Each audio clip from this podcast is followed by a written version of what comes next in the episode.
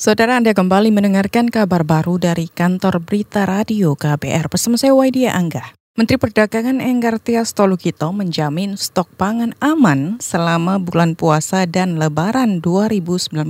Enggar juga menjamin harga sembako bakal terkendali. Hal itu diungkapkannya usai melakukan peninjauan ke pasar Pasalaran, Pleret, Cirebon, Jawa Barat. Tetapi secara keseluruhan terutama bahan pokok itu aman terkendali dan juga kita bisa lihat stoknya jumlahnya itu juga eh, dalam jumlah yang yang tidak kurang. Nah, saya melihat dan menyaksikan sendiri ini semua sangat terkendali bahkan eh, harga beras cenderung turun. Menteri Perdagangan Enggar Tias Tolukito mengakui harga sejumlah komoditas mengalami kenaikan tetapi masih dalam batas kewajaran. Kenaikan itu disebabkan stok berkurang karena faktor musim. Kita ke berita selanjutnya. Komite Nasional Keselamatan Transportasi atau KNKT bakal mengirim dua investigator untuk membantu penyelidikan kasus jatuhnya pesawat milik Ethiopian Airlines. KNKT menawarkan bantuan ini karena ada kesamaan antara kecelakaan itu dengan kasus jatuhnya pesawat Lion Air PKLKP di perairan Tanjung Karawang. Ketua KNKT Suryanto Cahyono mengatakan hasil penyelidikan bersama ini nantinya bisa dijadikan bahan untuk meningkatkan keselamatan penerbangan di Indonesia. Kita kan nawarkan bantuan ke sana dan kita sudah dapat sambutan dari mereka. Kita rencana akan memberangkatkan dua orang dari kita Ethiopia pertengahan April ini untuk semacam exchange information, joint investigation kayak gitu-gitu. Saudara, hari ini tim penyelidik Ethiopia dikabarkan bakal merilis laporan awal hasil investigasi kecelakaan Ethiopian Airlines. Dikutip dari Reuters, laporan ini diharapkan bisa mengungkap penyebab gagalnya upaya pilot melakukan penyelamatan, apakah karena sistem perangkat lunak pesawat Boeing atau faktor manusia.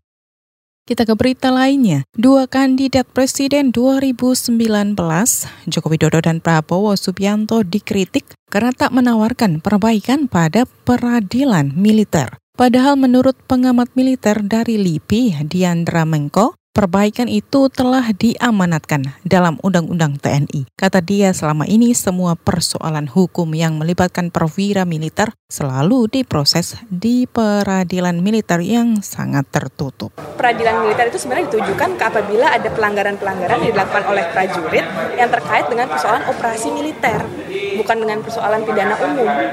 Yang pidana umum itu mestinya peradilan umum biasa gitu. Nah itu mandat Undang-Undang TNI yang belum juga di apa ya belum diwujudkan sampai hari ini oleh presiden yang mana pun gitu. Iya itu ada ya persoalan ya pidana umum kan ada di bawahnya ada persoalan korupsi, ada persoalan tadi ada gesekan nama masyarakat sipil atau apa pun lah ya itu banyak kan. Tapi salah satunya itemnya ada korupsi. Pengamat militer dari LIPI Diandra Mengko menambahkan sistem peradilan militer yang eksklusif merugikan upaya pemberantasan korupsi di bidang pertahanan. Terlebih sistem pengadaan di Kementerian Pertahanan masih sangat tradisional jika dibandingkan kementerian lain yang serba elektronik. Akibatnya KPK sulit mengusut kasus korupsi di sana.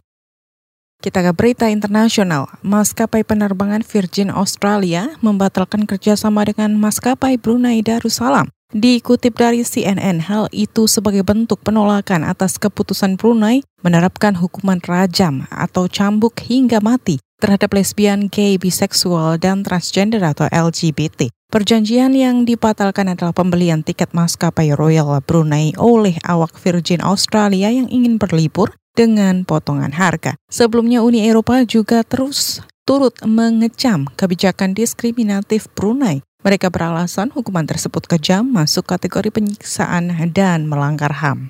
Saudara demikian kabar baru dari KBR saya Waidia Angga.